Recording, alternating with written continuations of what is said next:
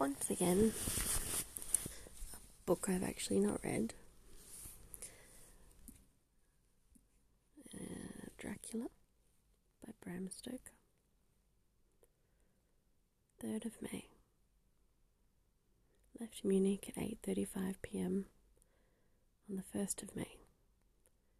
Arriving at Vienna early next morning. Should have arrived at 6:46, but train was an hour late.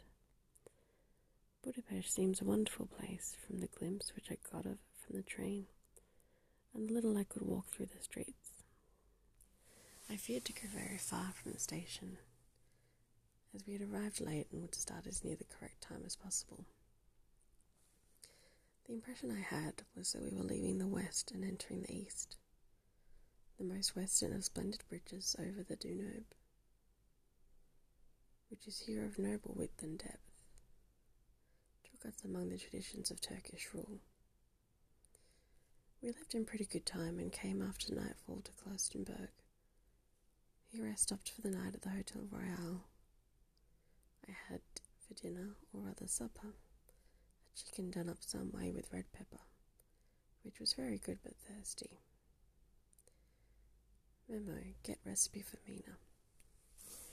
I asked the waiter, and he said it was called paprika hendl and that, as it was a national dish, I should be able to get it anywhere along with the Carpathians. I found my smattering of German very useful here indeed. I don't know how I should be able to get on without it. Having had some time at my disposal when in London, I had visited British Museum and made search among the books and maps in the library regarding Transylvania. It struck me that some foreknowledge of the country could hardly fail to have some importance in dealing with the nobleman of that country. I find that the district he named is in the extreme east of the country, just on the borders of three states Transylvania, Moldavia, and Bukovina, in the midst of the Carpathian Mountains, one of the wildest and least known portions of Europe. I was not able to light on any map or work giving the exact locality of Castle Dracula, as there are no maps of this country as yet to compare with our own Ordnance Survey maps. But I found that Bistritz, the post town named by Count Dracula, is a fairly well known place. I shall enter here some of my notes, as they may refresh my memory when I talk over my travels with Mina. In the population of Transylvania, there are four distinct nationalities Saxons in the south, and mixed with them Wallachs, who are the descendants of the Dacians, Magyars in the west, and Szekelys in the east and north. Also, to anyone who can actually speak German or has read Dracula several times, please don't come at me for my pronunciation. I am going among the latter, who claim to be descended from Attila and the Huns. This may be so, for when the Magyars conquered the country in the 11th century, they found the Huns settled in it. I read that every known superstition in the world is gathered into the horseshoe of the Carpathians, as if it were the centre of some sort of imaginative whirlpool. If so, my stay may be very interesting. Memo, I must ask the Count about all of them. I did not sleep well, though my bed was comfortable enough, for I had all sorts of queer dreams. There was a dog howling all night under my window, which may have had something to do with it, or it may have been the paprika, for I had to drink up all the water in my carafe and was still thirsty. Towards morning, I slept and was wakened by the continuous knocking at my door, so I guess I must have been sleeping soundly then. I had for breakfast more paprika a sort of porridge of maize flour, which they say was mam- mamaliga, an eggplant stuffed with forcemeat, a very excellent dish which they call impletata.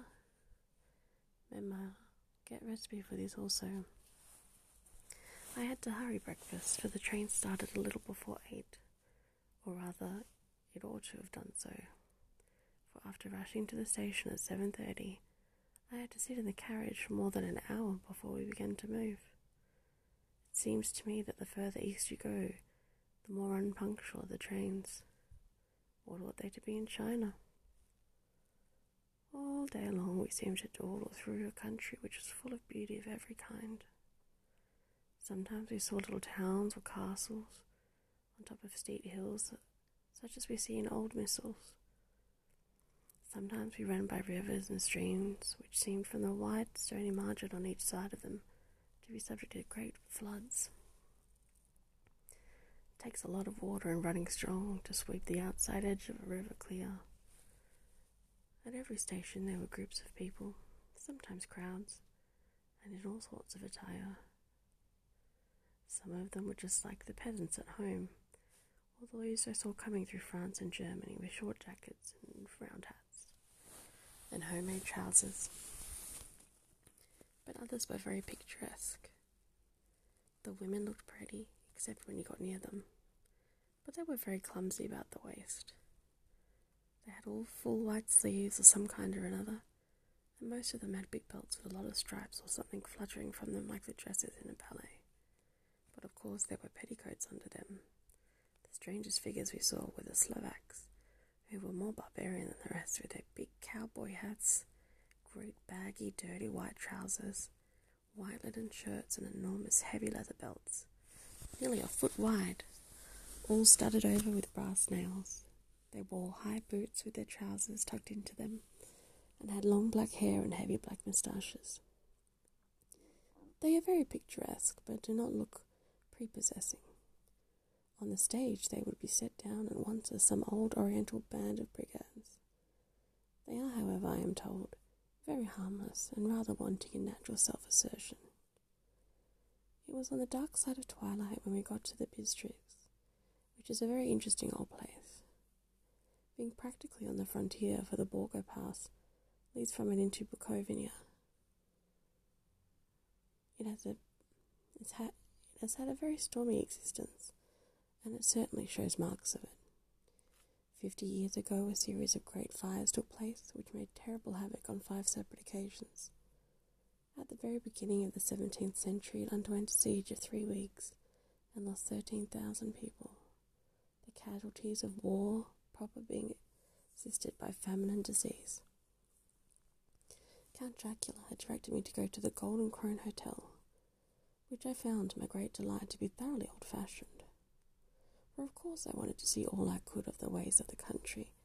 I was evidently expected, for when I got nearly the door, I faced a cheerful looking elderly woman in the usual peasant dress, white undergarment with long double apron front and back, of coloured stuff fitting almost too tight for modesty.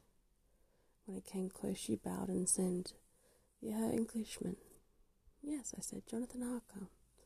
She smiled and gave me some message to an elderly man in white shirt sleeves, who had followed her to the door. He went, but immediately returned with a letter. My friend, welcome to the Carpathians. I am anxiously expecting you. Sleep well tonight. At three tomorrow, the diligence will start for Bukovina A place on it is kept to you at the Borgo Pass. My carriage will await you and will bring you to me.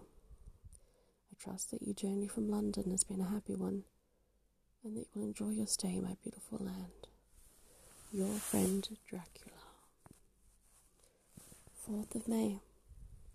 I found that my landlord had got a letter from the Count directing him to secure the best place on the coach for me but on making inquiries as to details, he seemed somewhat reticent and pretended that he could not understand my German.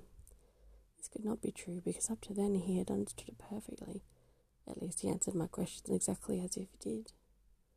He and his wife, the old lady who had received me, looked at each other in a frightened sort of way. He mumbled out that the money had been sent in a letter, and that was all he knew. When I asked him if he knew Count Dracula and could tell me anything of his castle, both he and his wife crossed themselves in saying that they knew nothing at all, simply refused to speak further. It was so near the time of starting that I had no time to ask anyone else, for it was all very mysterious and not by any means comforting. Just before I was leaving, the old lady came up to my room and said in a very hysterical way, Must you go, oh young Herr? Must you go? She was in such an excited state that she seemed to have lost her grip of what German she knew and mixed it all up with some other language which I did not know at all. I was just able to follow her by asking many questions. When I told her that I must go at once and that I was engaged on important business, she asked again, Do you know what day it is? I answered that it was the 4th of May. She shook her head and she said again, Oh, yes, I know that, I know that, but do you know what day it is?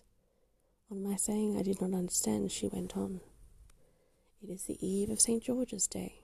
Do you not know that tonight, when the clock strikes midnight, all the evil things in the world will have full sway? Do you know where you are going and what you are going to do? She was in such evident distress that I tried to comfort her, but without effect. Finally, she went down on her knees and implored me not to go. At least to wait a day or two before starting. It was all feeling ridiculous, but I did not feel comfortable. However, there was business to be done, and I could allow nothing to interfere with it. I therefore tried to rise her up and said, as gravely as I could, that I thanked her, but my duty was imperative and that I must go. She then rose and dried her eyes, and taking a crucifix from her neck, offered it to me. I did not know what to do, for as an English churchman, I have been taught to regard such things as in some measure of adulterous and yet it seemed so ungracious to refuse an old lady meaning so well, and in such a state of mind. She saw, I suppose, the doubt in my face, for she put the rosary around my neck and said, For your mother's sake, and went out of the room. I am writing up this part of diary whilst I am waiting for the coach, which is of course late, and the crucifix is still around my neck. Whether it's the old lady's fear, or the many ghostly traditions at this place, or the crucifix itself. I do not know. But I am not feeling nearly as easy in my mind as usual. If this book should ever reach Mina before I do, let it bring my goodbye. Here comes the coach.